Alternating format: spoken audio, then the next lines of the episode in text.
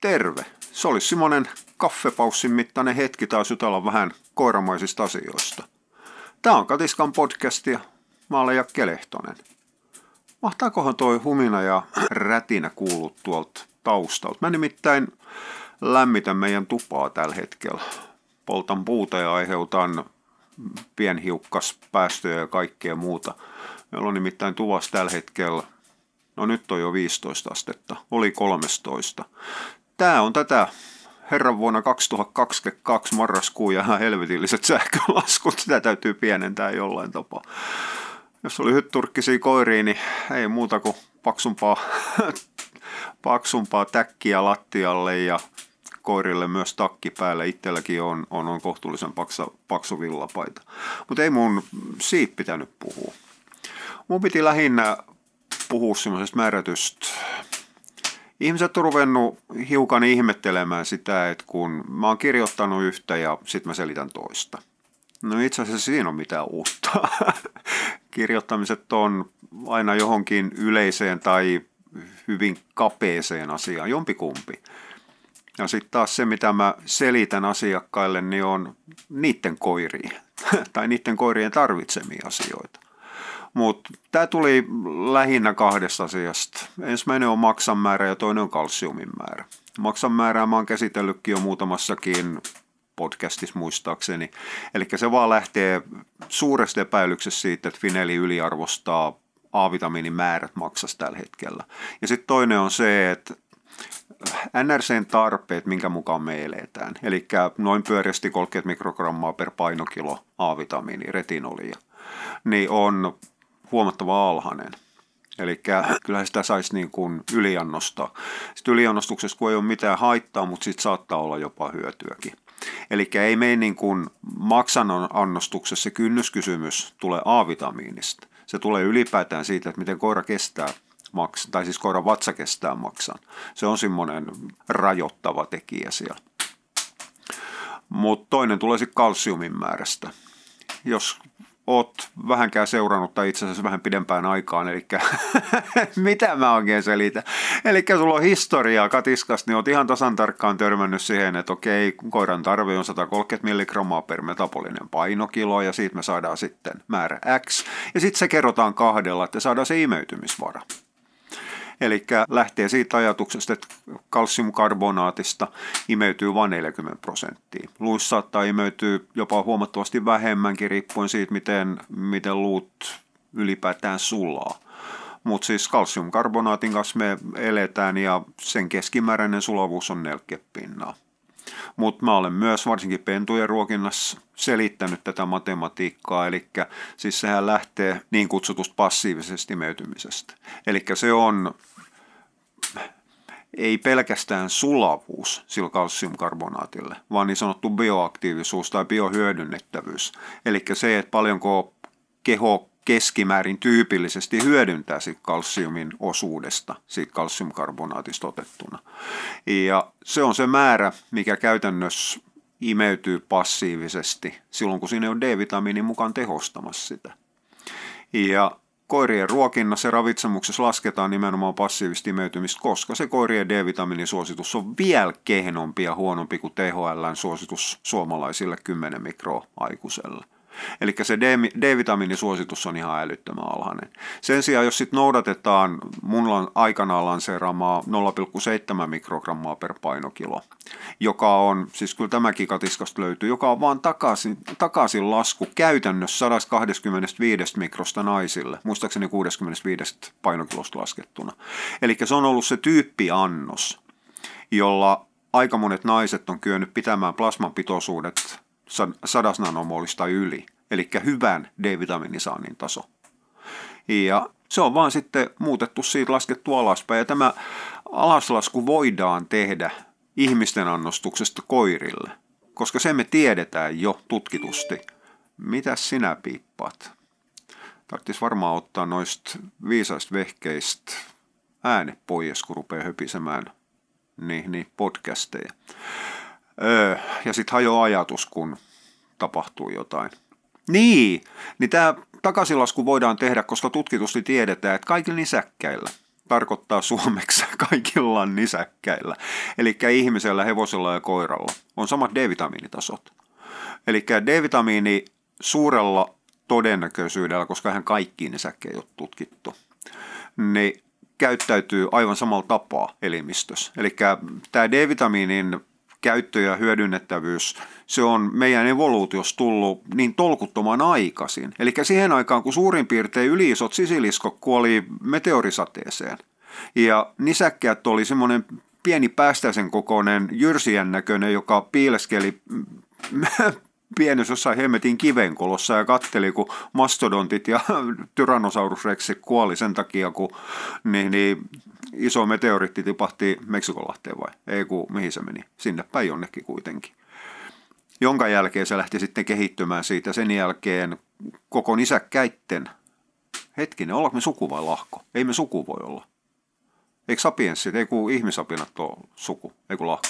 No ihan se, ihan sama. Mutta siis me kaikki nisäkkäät ollaan niin periaatteessa samasta kantaa, tai mitään periaatteessa käytännössäkin, samasta kantamuodosta lähteneen. Eli se D-vitamiini on täytynyt olla mukana jo siellä siihen aikaan. Ja me ollaan kaikki nisäkkäät peritty se ja sama, sama systeemi siihen.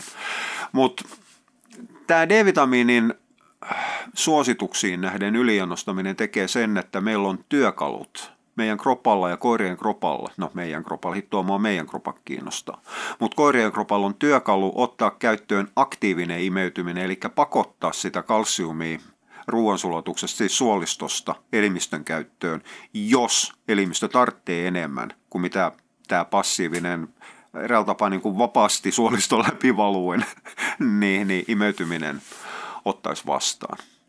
Ja tämä tuo mukanaan sen, että kalsium on niitä, edelleenkin niitä harvoja asioita, missä aina silloin tällöin itse asiassa vähemmän on enemmän. Kun aina kaikessa muussa vähemmän on vähemmän ja enemmän on enemmän. Tästäkin mä oon varmaan joskus höpissy. Mutta tämä tuo mukanaan sen, että ei meidän tarvitse olla niin nuukia sen kalsiumin kanssa. Kun nyt päästään siihen, että minkä takia katiskas niin monessa kohtaa aina selitetään sitä. Mä oon koittanut välttää tämän asian aukaisemista, mutta nyt tästä on tullut puhuttu niin monelle, niin monessa paikkaa, että ihan se ja sama. Se on historiallinen syy. Eli silloin kun mä oon alkanut itse asiassa silloin Katiskaa ei ollut. Se on Katiska edeltäjiä. Katiskahan on muuttanut nimessä muutamaan kertaakin historia-aikana. Niin mähän olin aika yksin suomalaisessa koirakartassa selittämässä lisien käyttöä ruokinnan laskemista ja muuta. Siis sehän oli aikaa, jolloin kuivamuonavalmistajat ja varsinkin kuivamuona kauppiaat tuli silmille välittömästi, kun edes niin kuin mainitsi 50-50 ruokinnan, että voisi laittaa lihaa joukkoon. Kuivamuonien tasapaino hajoaa, koira kuolee, tulee kehitys- ja kasvohäiriö ja kaikki on ihan päin helvettiin sen jälkeen. Samaan aikaan Barf oli siihen aikaan vahvimmillaan. Ja nehän otti tähän ihan samaan 50-50 ruokintaan kiinni. Lisää sinne kuivamuonaan, koirat myrkyttyy. Mikään muu ei tapa koiraa niin nopeasti kuin kuivamuona. Ja Eli siis sehän oli sitä ääripäitten aikaa, jolloin ei ollut niin kuin oikeastaan mitään tolkkuu. Samaan aikaan joku JAU Yrjölä työnsi Yrjölän puuroa markkinoille kolmantena vaihtoehtona kun Turkin takamailla niille laumanvartioille, niin turkkilaiset lammasfarmarit ja paimenet antaa puuroa, niin kyllä puuro täytyy olla hyvä. Siis Yrjölähän oli ihan älytön turkkifani. Se myös kaikki, mitä Turkin takamailla tehtiin, niin piti olla parasta sen takia, kuin paikalliset laumikset. Ja Yrjölähän ohitti ihan totaalisesti sen, että ne paimenet käytti puuroa sen takia, kun se ei maksanut mitään. Eli eihän siis Yrjölän puurossahan ole lihaa, no on siinä pikkasen, mutta ihan jumalattoman vähän. Eli ravitsemuksellisesti yrjölapuuroha on huonompaa kuin vanha luppa ja sertti ja kaikki nämä. Mutta ei silloin mitään väliä. Siis se on myös eräällä tapaa yksi ääripää. Eli mehän voidaan laittaa, että siihen aikaan koirien ruokinta eräällä tapaa oli kolmiossa jossa yhdessä kärjessä oli kuivamuonat, yhdessä kärjessä oli barfi ja yhdessä kärjessä oli puurot. Ja sitten meikäläinen oli siinä keskellä. Mähän saan päähän potkimista joka puolelta. Mutta kyllähän mun psyyke sen kesti. Mä oon sen verran häijy ja vittumainen luonne, että en minä yöuniani menetä. Monet muut saattaa menettää yöuni. Mä nukun kuin pikku vauva siinä suhteessa. Mutta pointti oli se, että siihen aikaan ei oikein ollut historiaa laskea, eikä ihmisillä ollut halu, tietoa, taitoa miettiä koiran ruokintaa. Ei, ei se ollut asia, mitä, mitä oltaisiin ollut tehty aikaisemmin. Barfi yritti työntää niitä ihmeellisiä prosenttilaskuja ja kuka on osannut laskeekaan niitä. Tällä hetkellä uutisissa sanotaan, että yhdeksäsluokkalaisista mitä 70 prosenttia vai niin, niin on kakkosluokkalaisten tasolla matemaattisissa kyvyissä. Saattaa ihan hyvin pitää paikkaa, mutta itse asiassa ei sitä prosenttilaskua yhtään sen paremmin silloin 90-luvulla osattu. Eli ne Barfin säännöt ja laskut oli ihan täysin älyttömiä. Sen takia niitä oli puolen tusinaa iso Barf-nimeä, jotka teki niin, niin itse asiassa ihan jumalattoman kovalla hinnalla niihin ruokintasuunnitelmiin, jotka itse asiassa oli printtejä, ne myy sitä samaa kopioa kaikille. Ja, ja sitten sen jälkeen meikäläinen tuli, tuli siihen keskelle ja rupesi sanomaan, että meidän tarvitsisi laskea se koiran ruokinta. Ja kalsium oli kaikille tuttu. Kuivamuonathan oli sen markkinoinut jo aikaisemmin. Kalsiumsuhde sitä ja kalsiumsuhde tätä ja jos kalsiumi on väärin ja sitten jos kalsiumi on liikaa, niin kaikki kuore, kuolee ja koiralle tulee lonkkavika ja etupää menee paskaksi ja sitten niistä tulee luonnevikasi ja plää plää plää. Samaan aikaan barfaajat paino sitä luupohjasta ruokintaa, koska luusta saadaan kaikkia, kalsiumi sitä, kalsium tätä. Niin kalsium oli itse asiassa oikeastaan ainoa sellainen mittari, millä mä sain ihmiset kuuntelemaan. Ja silloin oli pakko lähteä jostain. Ja NRC on aina ollut semmoinen kantava voima, totta ihmeessä, se on ainoa auktoriteetti, mikä meillä on koirien tarpeessa – niin se oli semmoinen, missä sitten lähdettiin liikkeelle. NRCn tarve on 130 milligrammaa per metabolinen painokilo. Hiukan se joutui sitten opettamaan ihmiselle, että mitä, mikä hemmetti semmoinen metabolinen painokilo on. Mutta siis se oli kohtuullisen helppoa. Tipautetaan se 80 milligrammaa per elopaino, niin se on suunnilleen sama. No okei, okay, ääripäässä, eli pienillä isollahan se heittää, mutta ei se niin tarkkaa ole. Ravitsemus on ylipäätään suurpiirteinen asia Matematiikka on ehdottoman tarkka. 2 plus 2 on 4.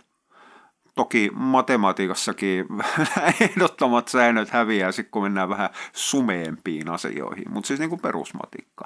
Mutta ravitsemus on kaikkea muuta kuin tarkka. Siellä on määrätyt arvot, mitkä menee selvästi puutteen puolelle. Sitten on määrätyt arvot, mitkä saattaa olla myrkyllisiä. Se, että missä kohtaa puutos, no vajasaanti muuttuu puutokseksi ja missä kohtaa sitten ylisaanti muuttuu myrkytykseksi.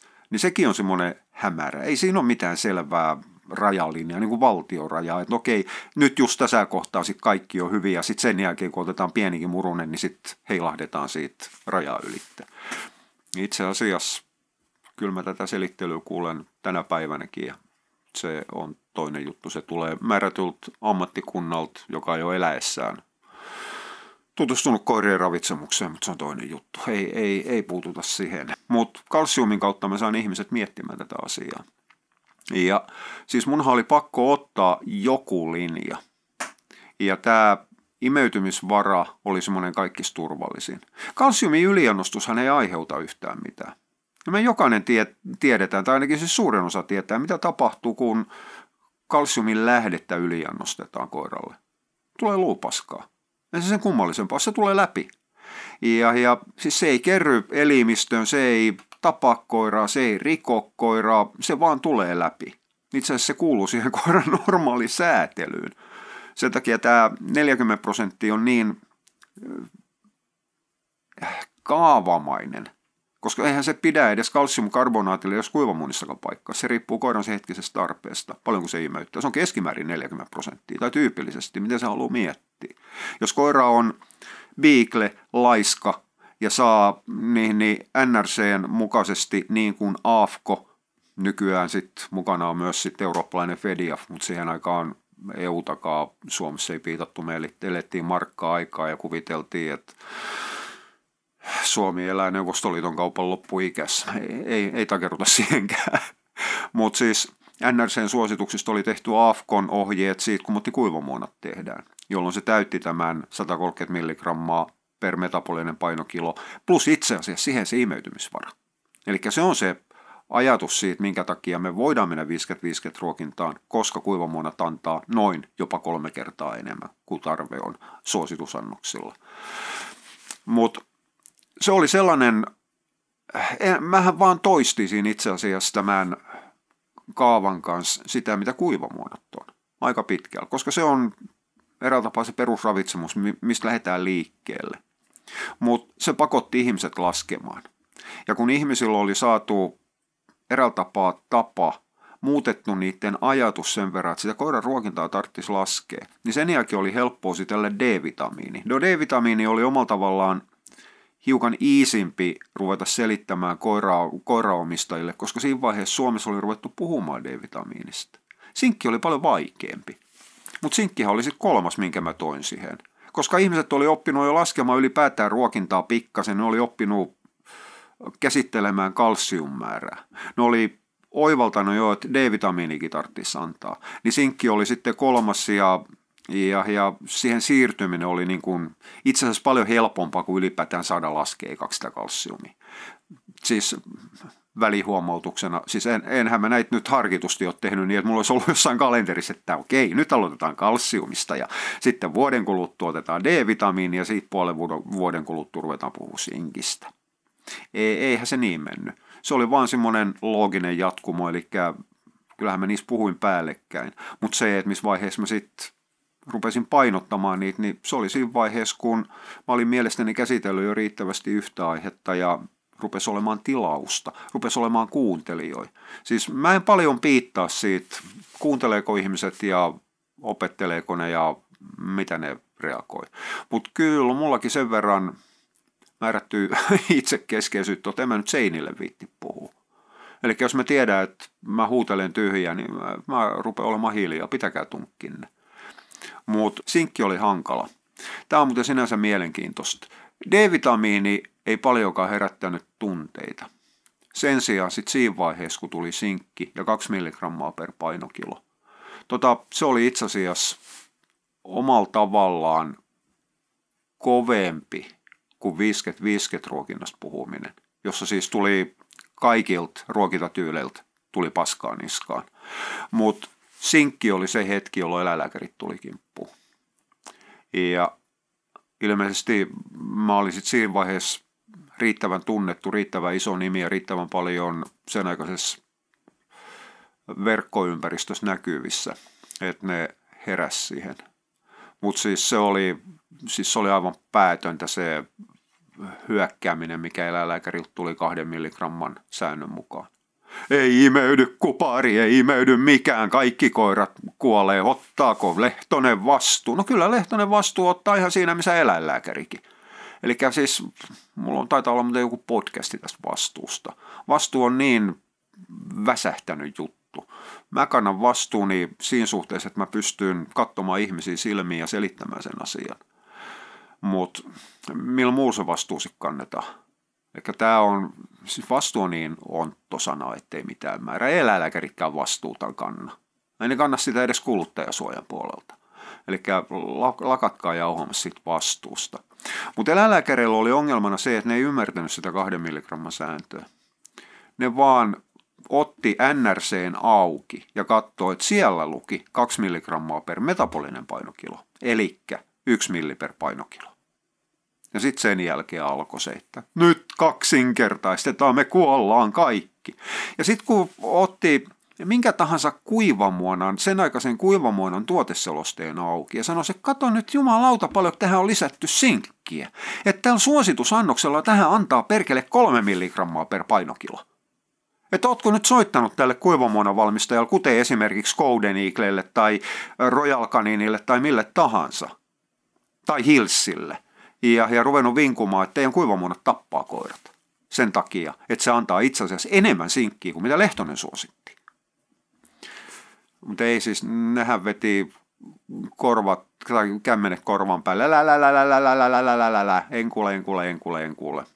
Ja, ja se oli sitä aikaa, jolloin mä potkisin ensimmäiset eläinlääkärit niin sanotusti digitaalisesti, virtuaalisesti vittuun katiskan ryhmässä, koska mä väsyin siihen. Koska ne siis nehän jako, varsinkin ne kaksi, jotka oli siis jatkuvasti äänessä. Nehän jako mitä ihmeellisimpiä tutkimusliikkeitä, jotka on käsitellyt koko helvetin asiaa. Mä kyllästyin siihen aika, aika pahasti. Itse asiassa nämä eläinlääkärit on tällä hetkellä tunnetui näissä pahimmissa huuha-asioissa, mitä eläinlääkintäpuolelle on tullut, kuten esimerkiksi perunapohjaiset ruuat ja tauriini ja, ja, ja siihen, siihen malliin. Siis se, no joo, mä koitan nyt päästä henkisesti ylitte. Mutta joka pykälä, kun sitten siinkin jälkeen tuli maksa.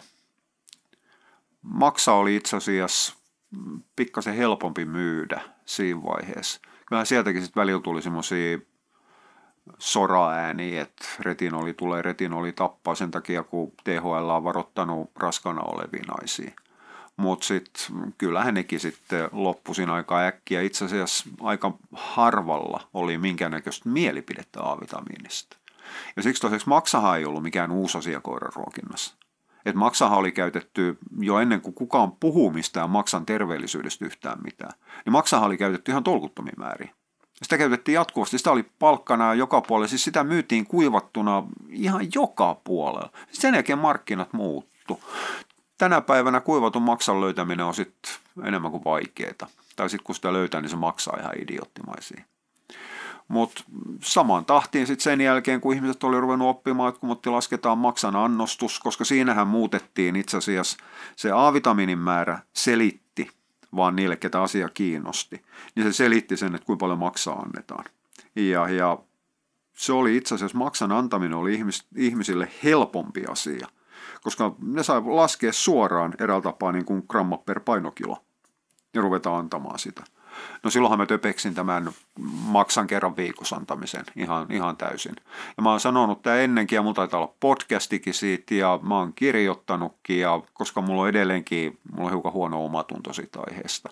Mutta siis ihan oikeasti multa kysyttiin, että voiko maksaa antaa A-vitamiinin takia kerran viikossa. Ja siihen mä vastasin, kyllä voi miettimättä sitten yhtään sen pidemmälle, että kuinka paljon ihmiset onnistuu ampumaan itseään jalkaan, kun ei, ei selitä sitä asiaa loppuun asti. Mutta tää... Ei selitä sitä asiaa loppuun ei löytynyt Apple Music-kirjastostasi. Voit pyytää minua toistamaan jotain radioasemaa tai käyttämään toista appia musiikin toistamiseen. Haista sinä, Siri, vittu pitkä paska! Saastan digilutkat. Hemmet.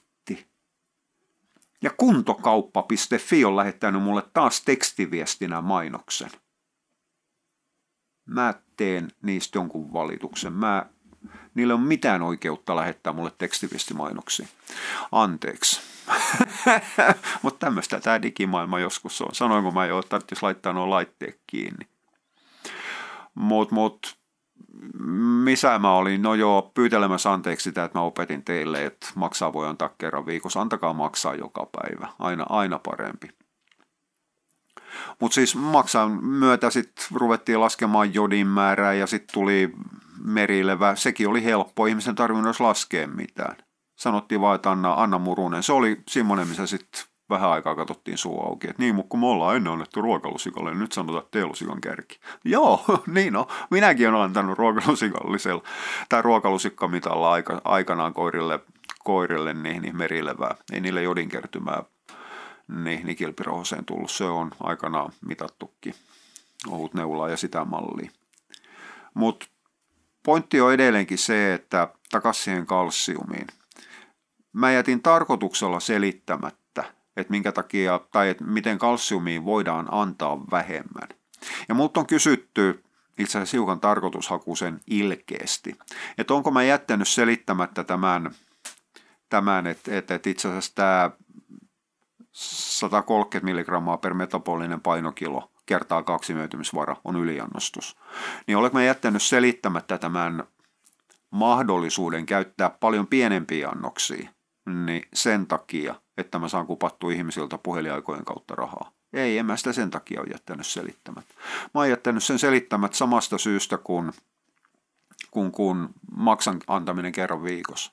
Eli ihmiset pystyy toteuttamaan asioita väärin siinä vaiheessa, kun itse pitäisi ruveta, anteeksi nyt hirvittävästi suuri enemmistö, mutta suurin osa teistähän menee kaavojen mukaan. Te uskotte, joku sano, an, siis nyt mä suututan varmaan kaikki, mutta kun joku sanoo teille, siis selittämättä yhtään sen enempää, joku sanoo teille, että joku helvetin oliviöljyllä laimennettu ylikallis kalaöljy on maailman paras ravintoöljy, niin tehän menette ja ostatte sen ruvette työntämään sitä. Joku sanoo teille, että vedellä laimennettu glukosamiini on maailman paras, mitä voi antaa niin sitten menette ja ostatte sitä sen takia, kun joku sanoo näin. Tai sitten se, että joku sanoo teille, että kyllä kanarustoa kannattaa antaa, se parantaa sitten koiran lonkkanivelet. Niin te nyökytätte ja sitten sen jälkeen te menette ja ostatte sitä sen kilo. Ei, ei, ei teille voi, ei teille voi sanno, tai teille ei saa antaa liikaa köyttä, koska te hirtätte ittenne siihen. Onko tämä hiukan negatiivinen käsitys siitä, mitä valtaosa ihmisistä on? On varmasti, mutta näinhän siinä valitettavasti käy. Ja, ja pahoitat mielestä et. Sä voit nyt todeta tietysti siinä, että no se koskee kaikkia muita. Sinähän et olisi tällainen ihminen, niin sitten me ollaan kaikki niin kuin taas kavereja keskenämme ja sitten naureskellaan niillä, niillä, niillä muille. Mutta jos mä olisin samaan aikaan selittänyt, että okei NRC, 130 milligrammaa per metabolinen painokilo ja sitten sen jälkeen kun mennään matalalla D-vitamiinilla ja sitten sen jälkeen kun mennään vielä siihen kuivamuonan korkeilla kuitu- ja sulamattomilla osuuksilla, niin keskimäärin sitten semmoinen 40 pinna siitä kalsiumkarbonaatin kalsiumista imeytyy ja sitten taas kun me otetaan siihen D-vitamiiniin lisää määrää X, että päästään vaikka sinne hyvään D-vitamiinitasoon 100 nanomolia siihen malliin, jolloin oletettavasti elimistöllä on riittävästi D-vitamiinia käynnistää aktiivinen imeyttäminen ja myös pysäyttää. Eli säädellä sitä alaspäin. Siinä haarukassa 0-80 prosenttia tai 0-90 prosenttia riippuen tarpeesta, niin se tuo mukanaan sen, että koiran eräältä tapaa fysiologinen tarve – itse asiassa se on aika paljon alempi. Ruvetaan puhumaan jostain noin 20 milligrammasta per painokilo, kun kalsiumia mietitään. Niin lopputulos olisi ollut se, että jos mä olisin sanonut, että no kannattaa sillä 30 kilon koiralle antaa semmoinen kukkurallinen ruokalusikallinen, mutta ihan oikeasti, niin kyllähän se tuommoisella puolikkaalta ja lusikallisellakin pärjää. Ei tämä niin tarkkaa ole. Sen jälkeen suurin osa ei olisi antanut yhtään, koska ei tämä niin tarkkaa ole. Siis se on ainoa, mikä niin olisi jäänyt mieleen. Ei tämä niin tarkkaa tarkkaa ole. Ei tarvitse piitata. Mä olin jumakauta kymmenen, kymmenen vuotta selittänyt, että tämä asia on tärkeää, sitä on laskettava, sitä on mietittävä. Jos mä menen siinä vaiheessa sanomaan, että ei tämä niin tarkkaa ole. Ei tämä, siis tämä on tämmöistä isoa harmaa aluetta, eikä meillä itse asiassa ole mitään, millä me pidetään tämä homma hallu, hall, hallinnassa ja hallussa, niin suurin osa teistä olisi heittänyt hanskaat naulaa ja lapio hiekkaa, miten tämä meni, ja lopettanut siihen kun muistakaa nyt se, mitä oli vielä. Siis itse asiassa tämä on muuten mielenkiintoista. Mä en tiedä, että eläkö mä niin vahvassa kuplassa, mutta mun ei ole tarvinnut itse asiassa varmaan vuoteen vai yli vuoteen ainakaan. Mun ei ole tarvinnut keskustella aiheesta. No ei tarvitse laskea koiran ruokintaa, kun en mä laskenut omaanikaan. Ihan hyvin voi syödä mäkkäriateria ja kaikki saa. Tämä on ihan turhaa. Mä en ole eläessäni syönyt sinkkiä, enkä mä ole kuollut. Niin ei tarvitse koirakaan. Siis mä en ole tästä aiheesta joutunut riitelemään pitkiin aikoihin. Ehkä mä oon siivonut ne kaikki katiskaryhmästä vek. Tai ne on lähtenyt sieltä itse sen takia, kun ne ei hyväksy sitä ajatusta. Että tarvitsisi miettiä. Mutta siis se, että jos, jos te menette Katiskan sivulle ja otatte podcast-linjauksen, niin sieltä löytyy varmaan kolme podcastia aiheesta. Miksi mukaan mun tarvitsisi laskea? Ei mun ole tarvinnut koskaan laskea ei omaa, ei koiraa, ei lasten eikä mitään muutakaan. Eli se, sehän mun on enää tarvinnut kiukutella sitä, että, että, että piittaamattomuus olisi mukaan joku sellainen asia, missä kannattaa tulla niin kuin koiraryhmiin elevistelemään. No mä oon ihan saatana hyvä koiraamista, kun mä en piittaa. Ei mun siitä tarvinnut enää puhua pitkiin aikoihin. Sen takia mä varmaan uskallan tämän, tämän podcastin tehdä. Mutta siis kalsiumia voidaan antaa huomattavan vähän. Ja itse asiassa aika monet kroonisesti pahasti närästävät ja IPD-koirat tai IPD-tyyppiset koirat. IPD tähän ei periaatteessa koira ole, eikä sitä saisi kutsua IPDksi, mutta koska eläinlääkärikään ei noudata aitoa sairausnimeä, vaan puhuu IPDstä, niin minäkin saan puhua IPDstä. Niin, niin ne on saattanut mennä vuosi tolkullakin ilman kalsiumia. Et kyllähän niin kuin, kyllähän mä niin hiukan niin kuin eräältä tapaa laajensin todeli, todellisuutta siinä, kun mä olin pelotellut, että koiralle voi tulla osteoporoosi, jos ei se saa kalsiumia. No itse asiassa ei koiran elinikä riitä osteoporoosiin. Teidän naisilla vaaditaan semmoinen 60-70 vuotta, että saadaan se osteoporoosi, eikä se silloinkaan ole ihan täydellä varmuudella, jos kalsiumin puutteesta johtuva. Siellä, siellä on estrogeeni mukaan, D-vitamiini mukaan ja monta muuta asiaa, liikkumattomuus ja, ja, ja tähän tapaan. Mutta ei, ei, ei se koira ehdi osteoporosia saamaan. Sen sijaan, ja tässä tulee taas sit se, että ei me voida niputtaa. Urheilukoirilla kylläkin voidaan saada esimerkiksi skinnermurtuma aikaiseksi, esimerkiksi jossain agilitis- tai vinttikoirilla, jos ne jätetään kalsiumin vajeeseen. Mutta se johtuu ihan vaan siitä, että se työ nostaa sitä kalsiumin tarvetta niin älyttömän paljon. Eli siinä ollaan sitten taas siinä toisella puolella, että kyllähän mä voin niin kuin jollekin suolistovammaiselle sanoa, että anna 20 milligrammaa kalsiumia, tai siis sitä vastaavaa annos kalkkia. Ja sitten sen jälkeen seuraava asiakas kysyy esimerkiksi Suomen mestaruuteen valmistautuvaa aksakoiran ruokinnasta. Ja samankokoinen koira. Ja mä ehdotankin sille sitten reipasta ruokalusikallista. Ei niitä voi verrata. Se aksakoira vaatii huomattavan paljon enemmän kalsiumia jo pelkästään se elimistön pH-tasapainon säätelyn takia koska sinne tulee niin älytön happohyökkäys maitohapon takia ja niin poispäin. Samaan aikaan se rakentaa lihaskalvoja ja muuta, ylipäätään lihassolut ei toimi ilman kalsiumia. Eli siis ne on eri asioita. On ihan eri asia tehdä kotikoiran ruokintaa, joka on suolistosairas tai vatsasairas. Tai se, että me tehdään Suomen mestaruuteen tähtävää urheilukoiraa fyysisessä lajissa. Niillä tehdään ihan tismalleen erilaisia asioita. Mutta siis enhän mä voi, tai voisin tietysti, mutta siis se, että siinä on ihan älytön työ. Ja siksi toiseksi, mähän kirjoitan liian paljon. Mä puhun liian paljon. Tai itse asiassa mä kirjoitan liian pitkästi, liian monimutkaisia asioita. Mä puhun liian paljon, mä polveilen liian paljon, joka aiheuttaa sen, että minä tiedän 80 prosenttia ohittaa tai unohtaa tai jättää kesken. Anteeksi, mun pitäisi tehdä tiivistetympää, mutta mä en osaa. Se on meikäläisen perisynti mä oon jumakauta kohta 60, niin mä en ole tähän päivään mennessä oppinut tiivistämään ja pysymään niin kuin eräältä otsikossa, niin en mä nyt tuu jumakauta, niin kuin nyttenkin mä eksyin. Niin, niin tuu varmaan onnistumaan siinä sitten tulevaisuudessakaan. Mutta siis tämä tuo sen mukana, että aina siinä vaiheessa, kun puhutaan vaikka jonkun ravintoaineen annostuksesta, niin sitten mun tarvitsisi selittää, että tämä menee näin keskiarvoisesti, kun meillä on kotikoira. Mutta jos silloin närästystä, niin näin. Jos silloin suolistovamma, niin näin. Jos silloin epilepsia, niin tehdäänkin näin. Jos se on, on, on vaikka aksakoira, niin tehdään näin. Mutta jos se sitten sen jälkeen harrastaakin hiihtoa, niin tehdään näin. Kaikki ne tehdään hiukan eri tapaa. Ainakin, siis eihän sielläkään ole mitään selviä rajoja, että mä voin sanoa nyt, että aksakoiralle täytyy antaa näin enää paljon. Siinä ruvetaan käyt- puhumaan siitä Mä kutsun sitä ammattitaidoksi. Eli on jonkunnäköinen näkemys siitä, että mihin päin sitä painotus täytyy tehdä. Mutta siis ammattitaitoon myös kuuluu se, ettei eräällä tapaa paaluta niitä omiaan neuvojaan matemaattisiksi kaavoiksi. Eli ymmärtää sen, että asiat riippuu roikkuen on suhteellisia. Ja nämä on semmoisia täysin mahdottomia asioita ruveta selittää maalikolle, anteeksi nyt vaan. Sen takia teille tehdään näitä sääntöjä, kuten esimerkiksi D-vitamiini 0,7. Mulla on kilpakoirat mennyt jollain ihan toisella annoksella kuin 0,7 mikroa per painokilo D-vitamiiniä.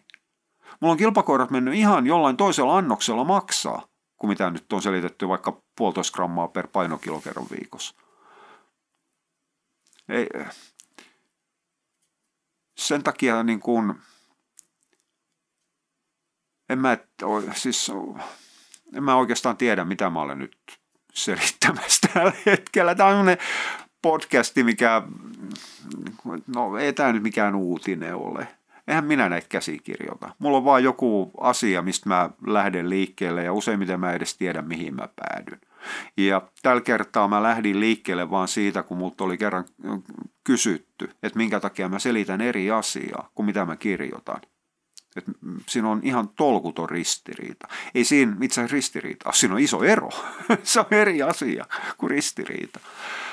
Mutta se johtuu siitä, että yleisesti selitettynä asiat selitetään yleisesti. Sitten sen jälkeen niitä muutetaan ja painotetaan per koira. Mutta toisaalta jos teidän koira on eräällä tapaa keskiarvoinen, niin silloin kannattaa mennä niiden sääntöjen mukaan. Jos se on ääripäitä tai se on poikkeuksellinen, niin sitten sitä asiaa kannattaa miettiä ja sitten tulee se vastaan, että eihän ne asiat kuulu tavallisen koiraomistajan osaamispiiriin. Se vaatii asiaan perehtymistä ja opettelemista, siis ihan tasan tarkkaan, sit kun on tehnyt pidempään ja selvittänyt ja kysellyt, jutellut, pohtinut, niin tulee sitä osaamista, tietoa. Ei silloin enää tarvitse niin hirvittävästi apua. Mutta mut ennen kuin pääsee sinne asti, niin sitten kannattaa hyödyntää sellaisia, joilla on sitä kokemusta ja mahdollisesti tietoa. Ja silloinkin kannattaa pitää semmoinen määrätty pieni epäilys sille, että tietääkö se nyt ihan varmasti, mikä sopii mun koiralle. Mutta siis jostain täytyy, täytyy lähteä liikkeelle. Tämä on omalla tavallaan, no kaliumi, siitä keskustelu menee tähän ihan samalla akselille. Kaliumiannostus, jodin annostus, selittää yhtä ja tekee toista. Itse asiassa äh, suolan yllyttäminen jodin takia. Se on semmoinen, minkä mä tein hiukan harkitusti. Nyt mä paljastan suuren salaisuuden, enkä mä edes, mä edes häpeä. Itse asiassa jodi on kohtuullisen turha ja tarpeeton, suoraan sanottuna. Et niin kauan kuin koira syö jotain muuta kuin luomua, niin ei siitä jodista puutetta tule, ihan aidosti. Eli kyllähän sen niin kuin riittävästi jodia saa. Edelleenkin NRCn tarpeet jodille on ylia, yliannostettui ja yliarvostettui muutamastakin valmistusteknisestä syystä. Mutta siis su, suurin osa koirista saa fysiologisesti riittävästi, eli niiden kroppaan riittävästi jodia, kun ne syö oikeastaan melkein mitä tahansa muuta ruokaa kuin luomua, tai ihan hemmetin äh, no, kunhan ei nyt puhdasta hiilihydraattia syö. Eli kyllähän niin kuin sit taas niin kuin omalla tavallaan se, että mua on pelotuttanut hiukan, nyt mä eksyn taas, niin se, että jengi rupeaa nyt tällä hetkellä käyttämään, puurot on niin kuin tulos takaisin ruokintaan. Mä, toisaalta mä ymmärrän sen, koska niin monella on, on, on suolisto-ongelmaisia koiria. Mutta siis samaan aikaan tulee sellaiset puurot, eli kauratohrat, kaikki nämä, mitkä on ihan tolkuttoman huonosti sulavia. Ei ne ei ole helliä edelleenkään, sen takia niitä annetaan suolistovammaisilla, kun ne nimenomaan ei ole helliä, kun ne ei sula. Niin, niin, ja samaan aikaan tulee peruna. Ja se siis mä käytän, käytän ja käytätytän peruna aika paljonkin, mutta se on koirille, milloin ruoansulatus paskanen tarvitsee nopeata energiaa. Siis peruna on muuten kohtuullisen arvoton, mutta se antaa helposti sulavaa tärkkelystä. Mutta sitä kautta saattaa tulla pientä jodivajetta, mutta se on noiden puuroruokkijoiden kysy- tai ongelma, ja jos ne noudattaa sitä suolaannostusta, niin ei sitten tule ongelma niillekään. Mutta siis mähän on yllyttänyt käyttää mineraalisuolaa ihan muista syistä. Mä oon käyttänyt jodia taas kerran, vähän niin kuin A-vitamiinia, mä oon käyttänyt perusteena, että minkä takia maksaa annetaan määräksi niin mä olen jodia käyttänyt perusteena sille, minkä takia suolaa käytetään määrääksi. Ja mä oon, jos olette kiinnittänyt huomioon, niin mä aina alleviivaan, että käytetään mineraalisuolaa. Ei mua se natrium kiinnosta, ei pätkääkään. Siis koira kuin koira, jos silloin munuaiset toimi, toimi, to, blää, blää, blää, toimivat, toimivia, nyt mä ihan sekaisin. Jos se munuaiset toimii, nyt se meni vähän sinne päin, niin, niin se on ihan se ja sama, paljonko se saa natriumia ja klooria läpi ne tulee sieltä ylimäärä. Ei se, eikä se riko yhtään mitään. Vaan mä oon aina käskenyt käyttää mineraalisuolaa. Ja se johtuu siitä, että merkistä riippumatta siellä on joko kaliumi enemmän tai vähemmän, mutta siellä on aina kaliumi. Ja sitä kaliumihan mä hain siinä. Eli mä oon käyttänyt jodi eräällä tapaa keppihevosena, yllytyksenä, tekosyynä sillä, että mä saisin teidät antamaan koirille enemmän kaliumia. Mutta siis, mistä mä tähän suolaan tuli? Se oli esimerkki lisien käytöstä. Ihan, ihan se ja sama. Mutta siis ei tämä tarkoita sitä, että koirien ruokintalaskut olisi turhia. Ehdottomasti ei ole. Ei ne ihan niin hyödyllisiäkään ole. Eli kyllähän noin niin taulukkolaskennat ja muut, mitkä on tehty niin kuin ruokinnan suosituksia, niin kyllähän se tuli niin kuin enemmältikin sen takia, että ihmiset halusivat sellaisen. Eli kun ihminen on tarpeeksi te- teknokraatti ja on eräällä tapaa insinööri, niin se haluaa tarkat numerot. Ja sitten hetken aikaa, kun se tappelee niiden kanssa, se toteaa, että näitä numeroita saa millään kaikkiin vihreäksi. Siellä on aina joko jotain liikaa tai jotain liian vähän. No tervetuloa ravitsemukseen. Näin tapahtuu. Meidän on ihan saatanallisen vaikeaa ilman hemmetimoisia säätöjä saada edes ylipäätään kaikki riittäväksi saanniksi. Ja vielä sitten hoitaa se asia niin, että yhdestäkään tulla niin kuin eräällä tapaa liikasaanti. Se on ihan mahdotonta. Ei siis, ei ruoka toimi niin. Ei ole koskaan toiminut. Tämä on hyvä meidän esimerkki vaan siitä, että miten me lokeroidaan asioita. Me lasketaan raudan määrä, me lasketaan kalsiumin määrä, kaliumin määrä, magnesiumin määrä, jodin määrä. Miettimättä ollenkaan sitä, että ne on kaikki kuivamona reseptiikasta, jossa on tehty täydennyksiä siihen, mitä raaka-aineet ei anna. Sinne tosiaan lisätään jodi, magnesium, kalium, A-vitamiini ja niin poispäin erikseen. Mutta siis silloin, jos me tehdään raakaruokinta tai jotain muuta, niin meillä on sapuskaa. Meillä on pötkö X ja meillä on maksaa ja munuaisia kaikkiin muuta. Otetaan munuaisia, että saadaan seleni mukaan ja natrium paukahti, paukahti taivaisiin. Mutta mitä merkitys silloin? Me nisäkkäät ollaan totuttu siihen viimeiseen, minä muistan, enää tarvitsisi varmaan tietää, että koska nisäkkäät rupesi evoluution portailla hyppimään ylöspäin. Miljoona vuotta sitten vai? Eikö sata tuhat vuotta sitten? Anteeksi, pitäisi tietää. Mutta joka tapauksessa siis ollaan me sopeuduttu siihen. Totta ihmeessä. Jos me kuoltaisiin siihen, että me syödään ruokaa, mitä me tarvitaan sen takia, että siitä saadaan jotain liikaa, niin kyllähän se niin kuin evoluutios kehittyminen sitten loppuu aika äkkiä. Tai sitten siihen sopeudutaan, jolloin se yliannos ei merkkaa yhtään mitään. Mutta siis ei, ei laskeminen ei ole turhaa, ne taulukot ei ole turhiin, ne antaa sen suunnan, ne antaa sen mittarin, että me tiedetään, mitä, mitä se ruokinta on. Se, mitä sitten sen jälkeen vaaditaan, niin on niiden tulosten tulkinta. Eli tämä on vähän sama asia kuin verikokeissa. Meillä on hemoglobiini vaikka 142. Meillä on hematokriitti 39. Onko sillä koiralla anemia vai ei? No ei sitä sitten hemoglobiinista tiedä, mutta se me tiedetään, että se on niin sanotusti märkä se koira kosteutettu. Jos se on narttu kuukaus kiiman loppumisessa, niin se on jumalattoman tukevasti valeraskaana. Eli niitä joudutaan tulkitsemaan niitä arvoja. Ihan samalla tapaa me joudutaan tulkitsemaan niitä ravinnon mittareja, mitä me ollaan laskettu.